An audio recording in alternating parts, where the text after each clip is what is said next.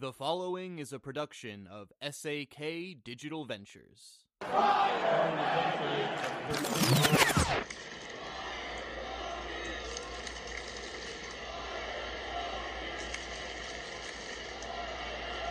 Welcome to Cigars and Sports Chicago, a place where you can sit back, relax, smoke a cigar, and talk about Chicago sports. Now, here's your host, Steve Kass. Welcome to Cigars and Sports Chicago, episode 29, the Justin Fields Uh Oh edition. You have reached the best place for for cigars and Chicago sports. Let me set the scene as we usually do. We're going to talk about some cigars and Chicago sports and maybe some other stuff, and we're doing it at the place 5236 Main Street in Downers Grove, Illinois. The place is a fantastic cigar lounge, has great selection, great place to hang out, watch a game. Come by the place, Downers Grove, Illinois, 5236 Main Street. And you can follow us on Twitter at Cigars and Sports. And you can get this show on Apple Podcasts, Spotify, Amazon, or wherever you get your podcasts. But you know that because you're listening to a podcast. So, as always, I want to introduce my co host, Phil Sullivan. Phil, what are you smoking and how are you doing? Oh man, doing great. It was a great weekend of football. Uh, I'm, I'm uh, just enjoying one of my uh, fan favorites here, just having a Fuente Hemingway Classic. Yes, another great weekend of uh, NFL football, and I think we got a lot to talk about our Justin Fields edition here. So uh, start it up, Steve. Let's see what we can do here. I am also smoking Arturo Fuente short story. I like I like the short, and I am liking it tonight. So, Phil, obviously, we got to talk about the Bears. I think we should have a bit of a wider NFL conversation. I've also got a White Sox topic that I want to run by you. But first, we're going to talk about, for the first time ever, and probably the last time ever, we're going to talk about a sport called soccer.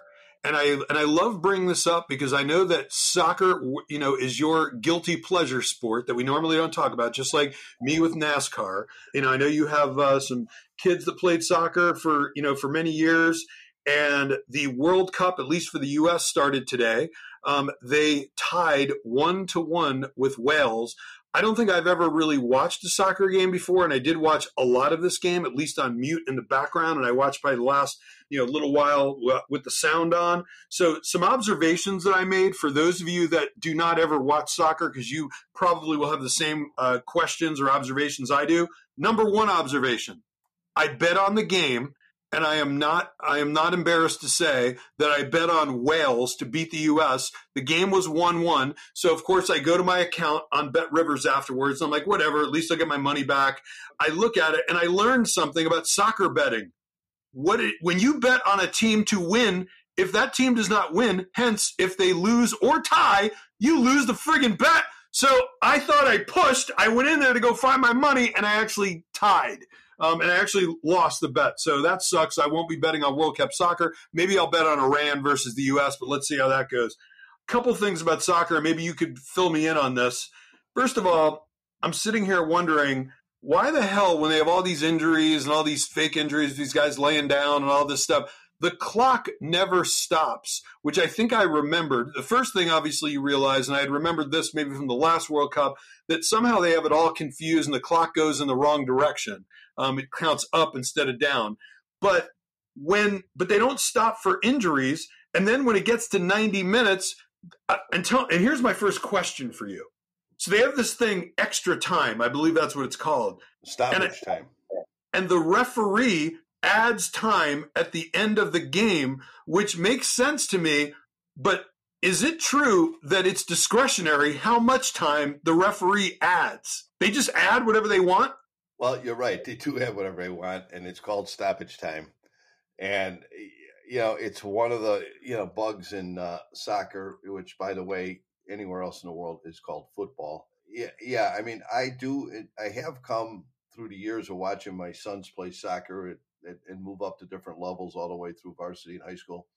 And I came to uh, really enjoy the game, the period of the game, and come to the realization that they got rules that we're not going to change. These rules have been around for a long time. So Americans like to change things if they don't like things. And uh, as we've seen in all professional sports in this country, uh, but soccer is not going to change. They're not changing for America. They're not changing for anybody. But if I was to change something, yeah, I would like to think that when a guy goes down with his injury, which 80% of the time is a fake injury, that they literally stop the clock. And when they get up or they take them off on a stretcher or whatever they do, uh, then they start the clock again. Because yes, it is fully up to the referee's discretion. He's got a little wristwatch. He's supposed to supposedly takes a glance at it, and he knows how many minutes get added. And then they do add the minutes. Like tonight, they added nine minutes, but even that was hypothetical because during the nine minutes, play stopped a few more times, and you really don't know the exact second. You really can't count it down as a fan and watch. There's 20 seconds left, 10 seconds. You don't know. Well, don't so, people complain about this? Well, it's just been going on as old as the sport is. So I guess once again, it's not going to change. Wait a minute. So then the game just ends whenever the referee decides that it ends? Correct. You'll all of a sudden hear the referee blow the whistle, and that is it. But as a fan watching the game, you're not actually watching a clock countdown once it gets into stoppage time. So it's kind of like sudden death, but the decision is made by the referee. So, what other things, um, what other observations did you make about the U.S. versus Wales game today? Well, I mean, I, you know, the observation I made with U.S. soccer is I believe it still has a long way to go. I mean, this round is the preliminary round, and it's to get into the round of 16, which is really the meat of the tournament. And, you know, if they're talking about the U.S. with this tie, may kind of have a difficult time because what they're they're in a round of four teams. Each team plays each other. There's three games, three matches, and the best two teams uh, move on to the round of 16. So the U.S. has a tie. Uh, Iran is horrible. I think England beat them something like seven to one or seven to two. Uh, so let's assume we beat Iran, and then we got to play England, who is a elite elite football team, will more than likely lose to them. So we're going to end up out of this round with a loss and a tie uh, and a win. And unfortunately, if Wales ends up with the same thing, they go ahead and they beat Iran and then they lose to England. They're going to have the same thing. So it'll be interesting to see if uh, the U.S. moves on. But we'll see. I mean, it's certainly better than a loss. And uh, but if they get to the round of 16, what I'm saying is they're getting in as one of the low end teams. So the odds of getting very far in this tournament are probably slim. Let's put it that way. All right. So that's enough kickball. Can we talk about the Bears for a minute? Uh, yeah, I think we might have a couple minutes with the Bears. So the Bears lost 27 24 to the Atlanta Falcons yesterday in Atlanta. They were once again right on the cusp of winning, as they have been several times where they have not won. Um, they have dropped to three and eight, and I believe they've lost seven of their last eight games. So things are not going well. The defense was absolutely horrendous. There were a couple of highlights. Um, that Cole Kmet catch um, in the first half was unbelievable. That one um, ball that uh, that Fields threw to David Montgomery um, down the sideline where he threw it right in the basket. That was you know that was absolutely fantastic. I don't know about that decision that uh, that Eberflus made to kick that 56 yard field goal when we know that Cairo Santos is incredibly accurate from sort of reasonable range under 50 and just does not have a big leg where, you know, he missed that 56 yard field goal. So that was a problem. And I think would have ended the half a lot better. Um, that half would have ended a lot better if that had not happened. But here's really where this game comes down to. And we've called this the Justin Fields uh oh episode. And the reason that we have is because Fields got hurt. So he's got a shoulder injury. He got it the on that last drive, the first play where he went out of bounds. But here's the thing, right? So it was pretty clear that in the second half, there was something going on with his hamstring. He was getting it rubbed down and stretched out and everything on the sideline, you know, in between series. And it was obvious that they were trying to not have him run, at least for some period of time. And it's also clear that he did not have the usual zip, meaning from a running standpoint, that he normally has. But somehow on that last drive where they had an opportunity to win the ball game, they ran the ball.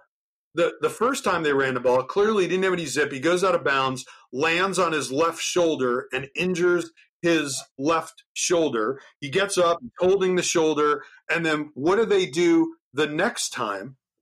They run the ball again. And then it's third and 10. You know, we're close to third and 10. And then he throws that pick, throws it high, it's tipped, and, they, and you know, it's caught, and the game is over. So now we've got the guy um, being carted off to the locker room after the game. You know, I don't know how bad the hamstring is. We don't know what is wrong um, with the shoulder. We don't know if it's separated. We don't think it's a collarbone because if that was the case, you know, it would have shown up on the X-ray. We probably would have heard about that. So you know, it might be a sprain. We don't know what it is. Of course, the NFL being what it is, Eberflus says today that Fields is day to day and will give you more information on Wednesday.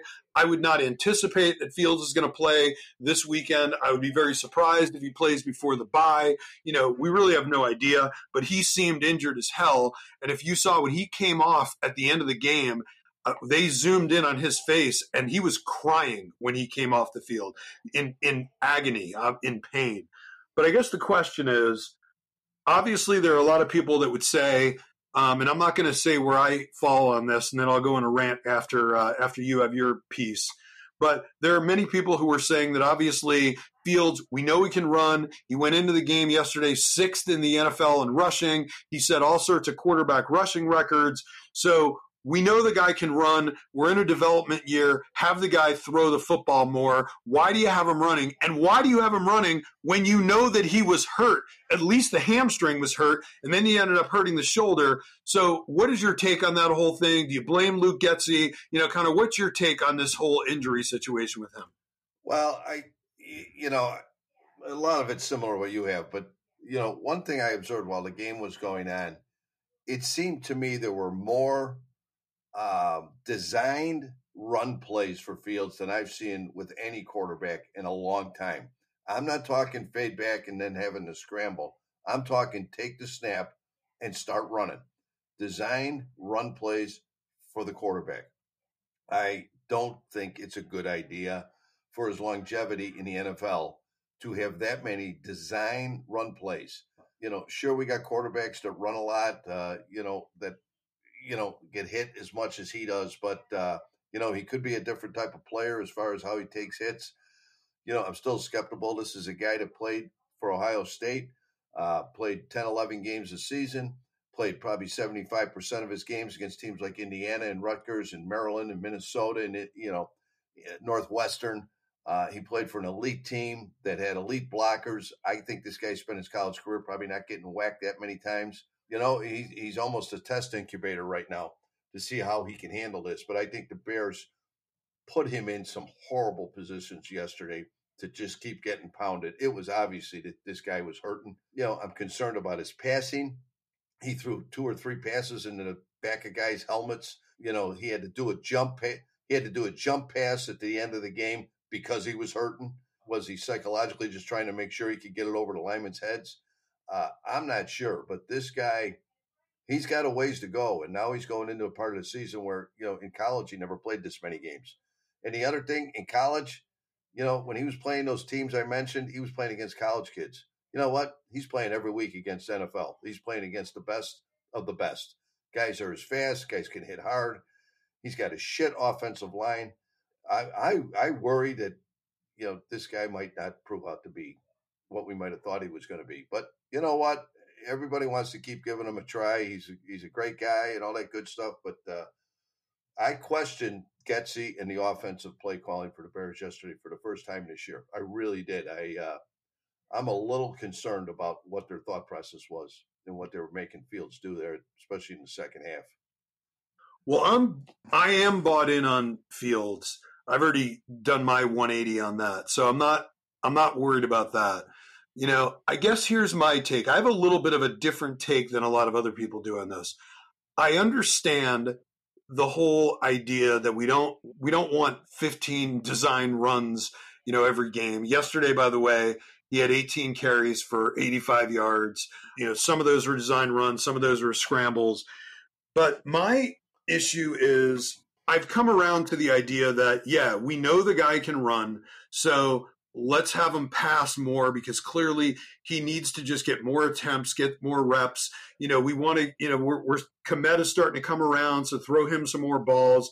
We got to see what we got with this Chase, Chase Claypool. I know they run more often um, and throw less than any other team in the NFL. I get all of that, eh, but the problem that I have is is on those last two those last two plays at the end of the game when everyone knew that he had the hamstring problem, meaning that, you know, it's not like Getsy didn't know he had a hamstring thing because we saw on TV he was getting the thing, you know, rubbed down at, between every time he went to the sideline. So why the hell, when you know you have a compromised quarterback, why are you having him run? And after you saw him get up holding his shoulder, don't you at least give him a break on the next play? So, so if something happens on the next play, don't put him in a third and long where everyone knows that he has to throw. So I really, really question that a lot. And frankly, I want to hear from Luke Getsy this week on why he did that because that sounds absolutely I mean, it just seemed crazy to me. I just don't understand why they did it. And I couldn't help but think if you remember the first Derrick Rose knee blowout when he was on the court at a time where there was no it was a blowout. There was no reason for him to be out there and he goes and blows his knee out. And the first time he's out for you know a year and a half. Um, it just reminded me of that. And I don't know what is wrong with that shoulder, but it's a problem. And frankly, I know it's a non-throwing shoulder, but if he's compromised and you know the, a three and eight team, it's not going to make the playoffs. I don't want him out there. I don't think they should shut him down for the sake of shutting him down. If he's healthy, even if it's the last two games, you know, put him out there. I think he needs more reps. But good God, like why do you have him run on those two plays? I just can't figure it out. And I'll tell you this as a friggin' Bears fan, if he is not playing this weekend, and uh, speaking of quarterbacks, by the way, the Jets, Zach Wilson, um, the coach Robert Saleh today said he don't count on Zach Wilson starting this weekend, man. He, he's been really bad, and he was really bad yesterday. But what in the hell are we even going to watch? We've got a bunch of scrubs on defense. We don't have we have no offensive line. We got, you know, a couple of decent weapons on you know on offense. And now the other thing that was screwed up about that game yesterday too is don't think they did not miss Khalil Herbert because they did. I don't know what the hell we're going to watch for the next you know six weeks if this guy doesn't play. But I but going back to my original point, I question the last two calls. That that's my I don't know what in the hell Getsy was thinking there. Well, I question another thing. I question you. You brought it up with Khalil Herbert not being in they had a couple times where they had the ball in the red zone in the first half. And when I say the red zone, I meant first and goal on the eight or the nine, and kind of two series in a row where they ran the ball on first down and second down, and they got nowhere on both the series. And you know, you only got one running back, so they're keying in on that running back. You know, I would like to see the Bears maybe start throwing the ball on first down or second down because both times third down, we know they're going to pass, and uh, you know, both drives accomplished nothing as far as a touchdown. You know, what's uncanny is how the Bears have kind of stayed in these games. So they they have kept you watching the game if you tuned in. Uh, yeah. They haven't been blown out of these games, that's for sure. And I, I, think we mentioned it yesterday when we were watching the game together. There's there's at least three games out there that that very well could have been victories, including yesterday. Um, oh yeah. you know, it's for as bad as the team is, they certainly keep you watching. But uh, I don't know. It's going to be brutal. They've got five home games in December in cold weather. Uh, so it's just it's going to be interesting. They do got to buy probably one of the latest buys in the NFL. You know, and it's not for two more weeks, which uh, you know should help a little um, as far as Fields goes. But uh, yeah, it's going to be interesting to see how they play down the stretch. Because uh, you know, look who they got to play. I mean, they got the. Eagles, well, I wouldn't be surprised at all if they lose. Yeah, they got the Bills, they got the Eagles. You know, it would have been nice to have, you know, hopefully Fields will be able to play against the Packers, which is, you know, next weekend. So I'm not very optimistic. That obviously is an opportunity, you know, for a uh, kind of signature win, if you want to call it that. But I'm not optimistic going to win any of these games. You know, another kind of weird thing that I was thinking about today that hasn't come up. When we hated Justin Fields the first five games of the year when he was playing like crap, and I said he was the worst quarterback in the league, and I had to uh, go on the mea culpa tour um, a couple of weeks ago because now I'm totally bought into him. Interestingly enough, if you remember, they started out um, three and one. So when he was playing like crap, they actually somehow were winning those games. And I know the defense has gotten a lot worse since then. And since he's been playing well, they've actually been in all these games and they've played really well in a lot of them. And they have lost games based on defense. But it's funny how um, I guess defense counts for something because the offense has been putting up you know 30 points a game put up 24 yesterday so a little bit less um, but they've lost those games which is um, you know which is interesting. So you say you're not bought into fields or not fully bought in you're not dissing them but so tell me what quarterbacks you would rather have than fields and so i'm not putting you on the spot. Let's go through a few let's go through what i view as the top 10 quarterbacks. So who would you rather have mahomes or fields Okay, next. I'm kidding. Um, who would you rather have, Josh Allen or Fields? Question mark there. Really? Yeah, no, I'm only kidding you. Uh, Josh Allen is far. Okay, away. here's I'd interesting. So, who would you rather have? And I'm not saying necessarily just for this year. I'm saying if you had to have a guy for the next five years, who would you rather have, Jalen Hurts or Fields? Fields. I'm trying to be unbiased. I would rather have Fields just because he's our guy. But Jalen Hurts has played really, really well this year. You know, the guy's, you know, completing 68% of his passes. I mean, he runs really well. He makes really good decisions. So I am going to go with Fields, but Jalen Hurts, uh, you know, he was good last year and he's turned out to be really just, I, I would say, almost great this year. Okay, Lamar Jackson or Fields? Lamar Jackson. Yeah, me too. I mean, Lamar Jackson won a Super Bowl. All right. So Tua or Fields? Tua. Really? Yeah.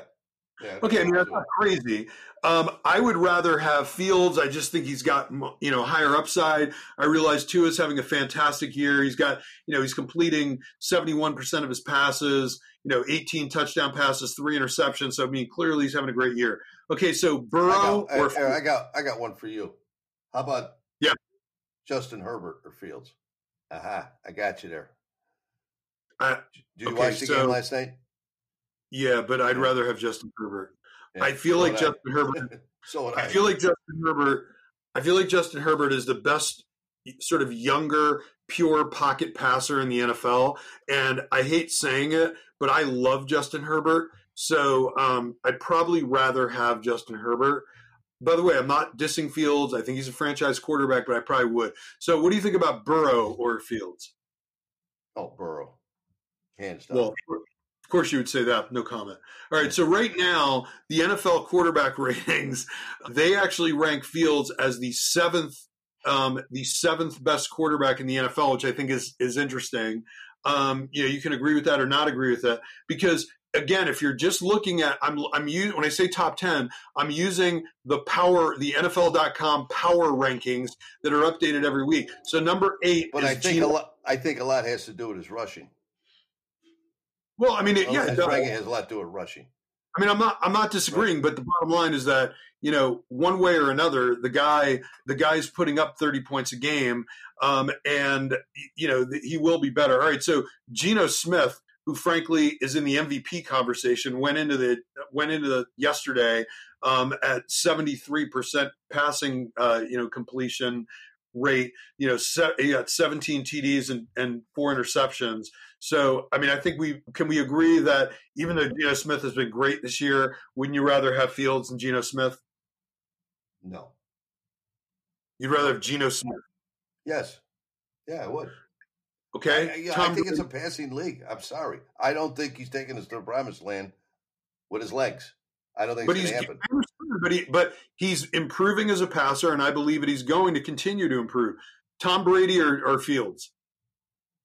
I mean, right now. I mean, for the future, it's got to Yeah, be Fields. Right, no, right now, right It's now. got to be. It's got to be Fields. I mean, All right, fine. Dak Prescott or Fields?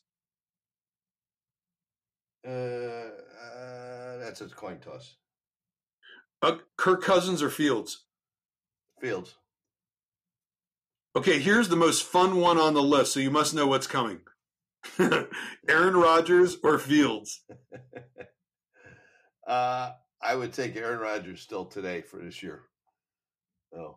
Okay, so if I had to sign hate, somebody, I hate Aaron Rodgers. You know how I feel if about. I had to sign somebody right now to a two-year deal, like after this year, I, I hate to say this, um, good, you know, to our millions of listeners, I think I'd still rather have Aaron Rodgers. All right, um, Justin Herbert, we already talked about. Then we go to the bums, you know, Garoppolo, Ryan Tannehill. Oh, here's an interesting one: Trevor Lawrence or Fields? Fields. Daniel Jones or Fields? Fields. Derek Carr or Fields? Ooh, that's a questionable one. I mean, Derek Carr's having a horrible year. I get it, but uh, uh, he's he's well, he's a good athlete, but Fields is a good athlete too. But um, what's Derek? What's Derek Carr's passing rate?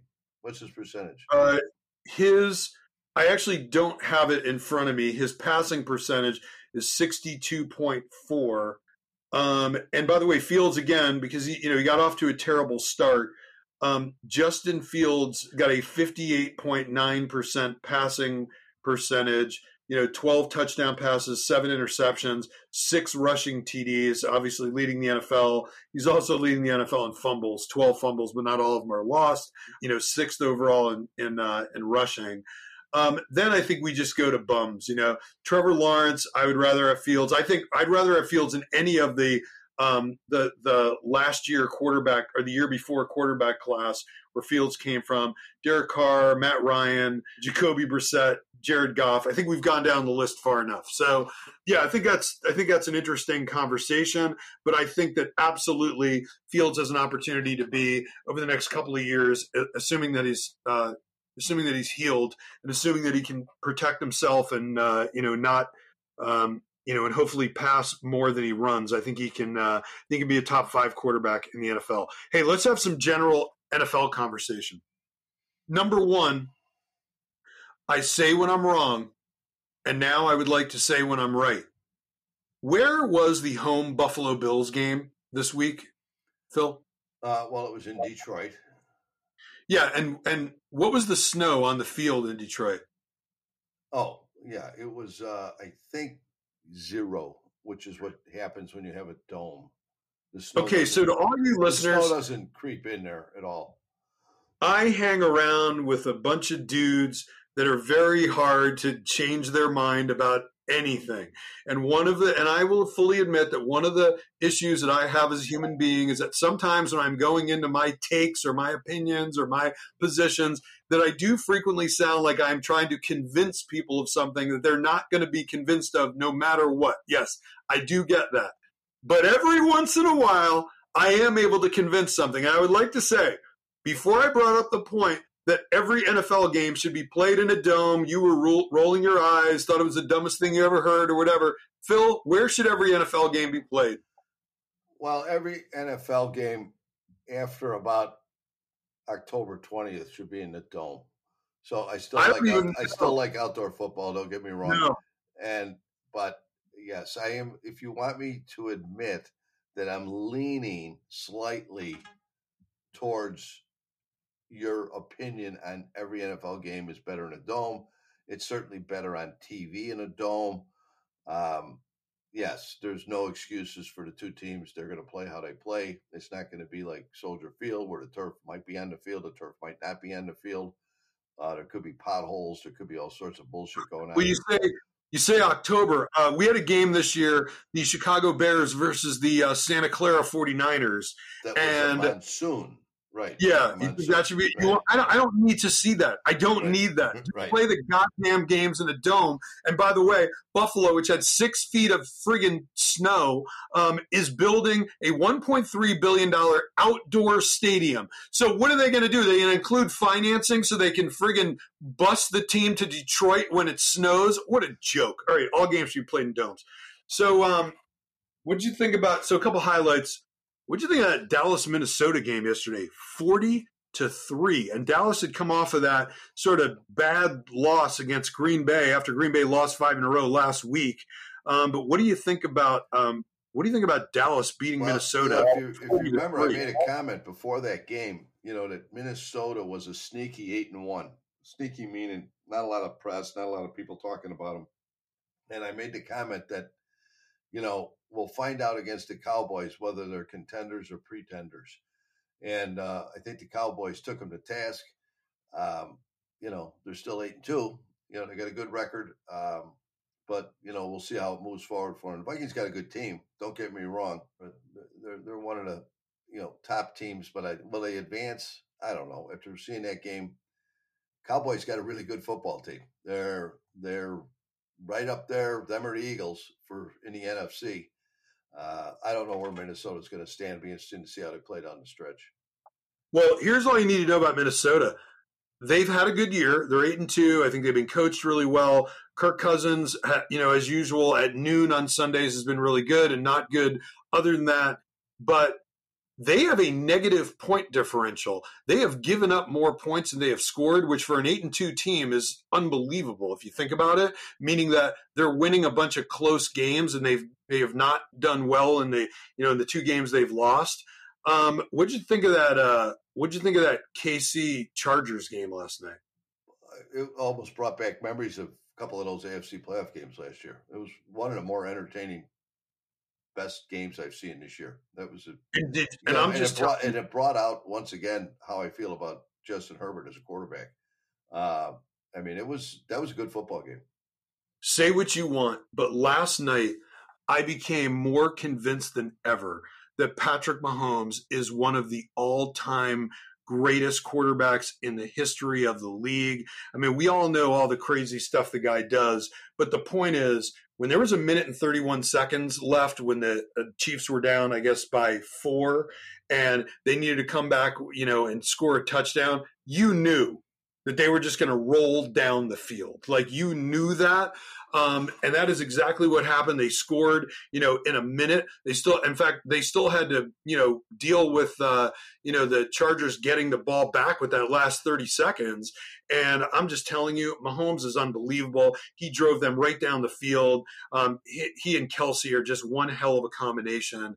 And um, that is one hell of a team. And I, I don't think there's any question that the AFC championship goes through Kansas City. Although it is interesting because there are a whole bunch of teams that are at that are only a game behind them, and Buffalo does have the tiebreaker on them, so they do need to continue to win.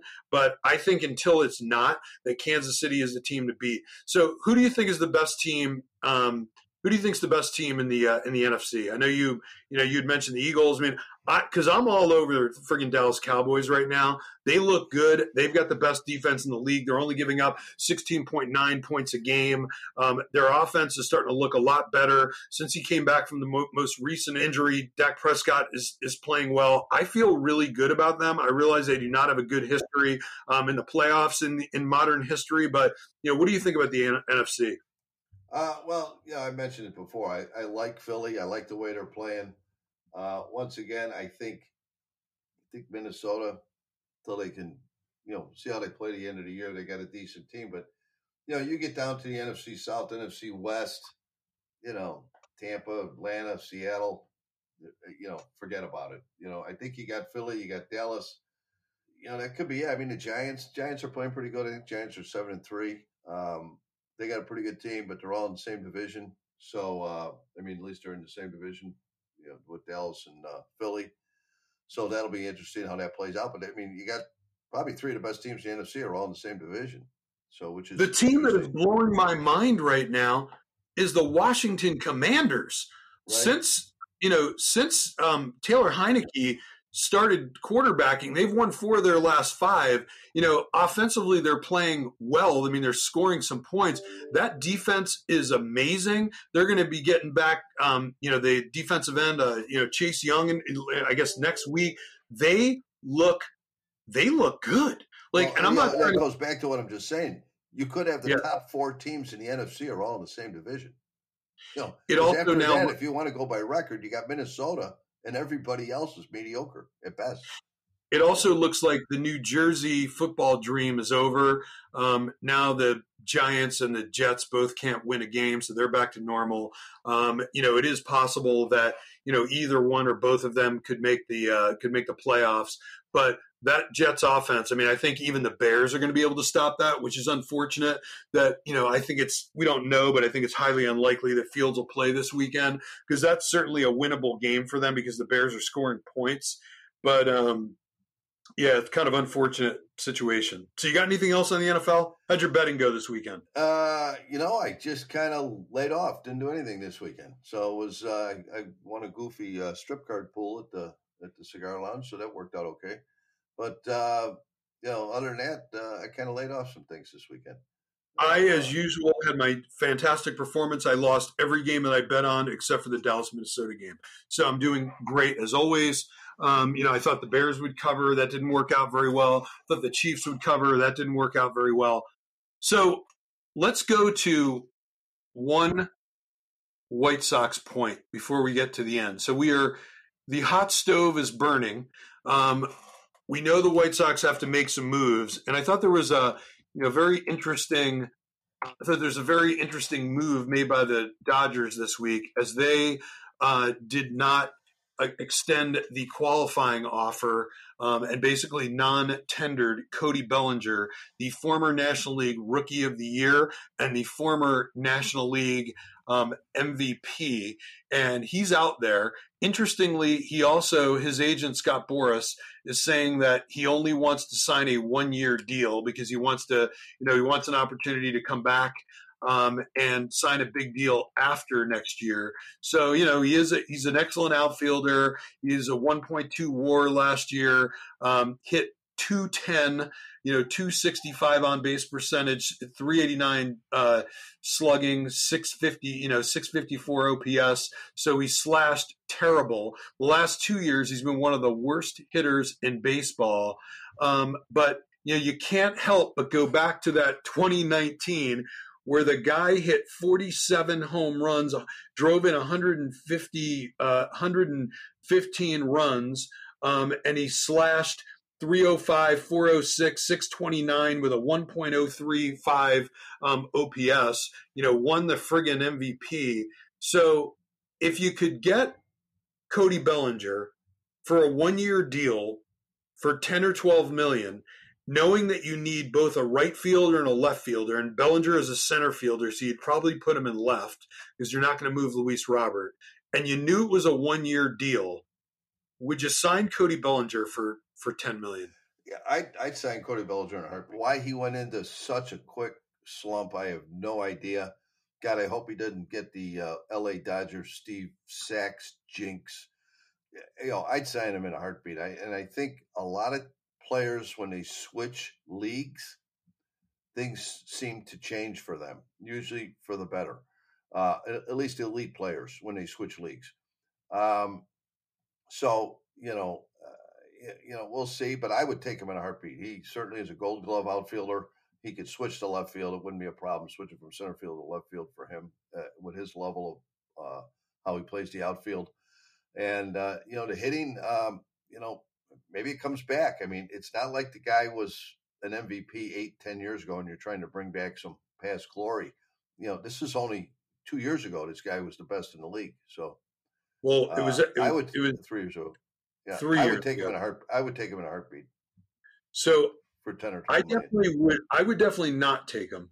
So, and you know, as we mentioned, he he had a 654 OPS last year. The year before, in 20, in uh, and he played 144 games last year. Played 95 games in 2021, in which he slashed 165, 240, 302 for an OPS of 542. So over the last two years, this guy's literally the worst hitter in baseball. This guy's like, here, here's the thing. Grandal is a better hitter than this guy the last two years. So I don't know, man, because the last thing I want to do is, you know, we go out, we sign Cody Bellinger, we make a few moves. We know that if there is any opportunity to win, we're in that window now. Whether you want to say we are or we're not, we are. If if there's going to be an opportunity for the White Sox to win, it's going to have to be basically next year. They're going to have to turn things around and get better based on a lot of the contract situations they have going on. And I don't know that we want to be, you know, stuck with Cody Bellinger and then we're doing this podcast on May 15th finding out that he's hitting, you know, 168 and driven in one run, and he's got a pulled hamstring. Like I, I don't know, man. And you look at his Statcast numbers; he doesn't hit the ball very hard. Uh, I, I don't want him. Okay. I don't um, want him. But you know, the Sox are going to, you know, because of the salaries they're tied to, because of their cap space, which is limited. Um, you know, the White Sox are going to have to make some hard choices. You know, they're they're, you know, it's it's not like it's all in their ballpark to go pick and choose who they want. They got there's going to be a lot of hard choices they got to make. You know, this uh, this winter, no doubt about it. Well, we'll we'll see. I mean, I mean, uh, risky choices. Let's put it that way. You know, they're going to have yep. to take some chances. There's no doubt about it. Yep, and, and obviously, you know, by uh, cap space, you mean their self their their self imposed salary cap because they had, you right. know, there was the seventh highest paid um, team in baseball last year, uh, you know, 206 million, and I would guess that this year they're going to they're going to you know it's going to be no more than that. They've saved a little bit of money from uh, from uh, uh, AJ Pollock flipping them off and taking his five million a walk. And you know they got rid of uh, uh, Josh Harrison. He had a two million dollar buyout. So they saved a few million there. We're not going to have future Hall of Famer um, Adam Engel back. They non-tendered him. They non-tendered that other future Hall of Famer, famer uh, Danny Mendick. So we're not going to have him back. Um, you know, maybe we'll get lucky and they won't have Leury Garcia back. But we're just going to see how this plays out. They're going to make some moves, and all right, so if they were going to trade, let's make a prediction. If they're going to make one big trade, who do you think it's going to be? Pick pick two. No, yeah. Who do you think that they will out? They've got they've got a few guys that they could get value for that they're going to trade. So if you had to pick two guys and you had to rank and say they're going to trade one of the two guys, which one would you rank the the most likely to be traded and the second most likely? Uh, Robert? No, not Robert. Jimenez. You think he's most likely to get traded? Yes. Why do you and, say that? And and Anderson. I think Anderson will give them the most value. So and and, I, and, they will lose the least amount of talent by getting rid of him. And you th- and you think that they're the most likely, not necessarily who you want to trade. I think Anderson is probably very likely to get traded. Well, I would say that to me, the most likely guy to get traded because he's got a lot of value is probably Liam Hendriks. And if you've got a lousy team, I'm not sure that you need a great closer. You know, he's got two affordable years left on his deal. And, you know, particularly there's, you know, for example, the Dodgers, you know, need a closer really badly. There, you know, the, the Phillies could probably use a closer. There's teams that will give you something um, for Liam Hendriks. So to me, he's the most likely. And I would yeah, say, I agree with you. If you're saying that the White Sox got another one year window left to see what they can pull off with this team they're going to need a great closer. I, I, hear you. I mean, and I think that great closer is going to have to be Kendall Graveman. He pitched fairly well last year. He's been successful as a closer. I, I just think that you can get a lot back for Hendriks.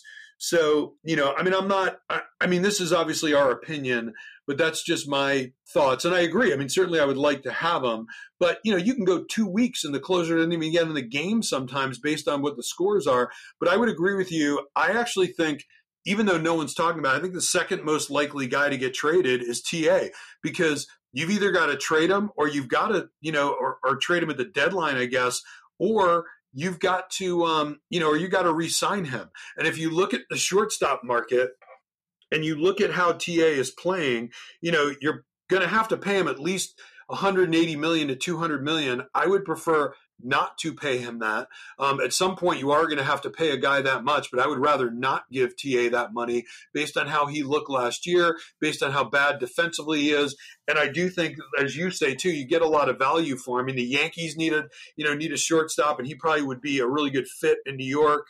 Um, so I don't know, but I think those are the two most lo- likely guys. Well, like you well, said, hot, hot stove leads just getting started. So episode 29 in the books um, the next the next episode will be season two. Although I'm not sure that we're going to go seasons on this thing. We're just going to go episode numbers. But episode 29 in the books. Um, thanks for coming today. It's been great talking to you. Thanks everybody. Thanks. Great show, Steve. Thank you. River. Knew she'd have to come up soon for air. Sweet blossom, come on, under the willow. We can have high times if you look back. We can discover the wonders of nature, rolling in the rushes down by the riverside.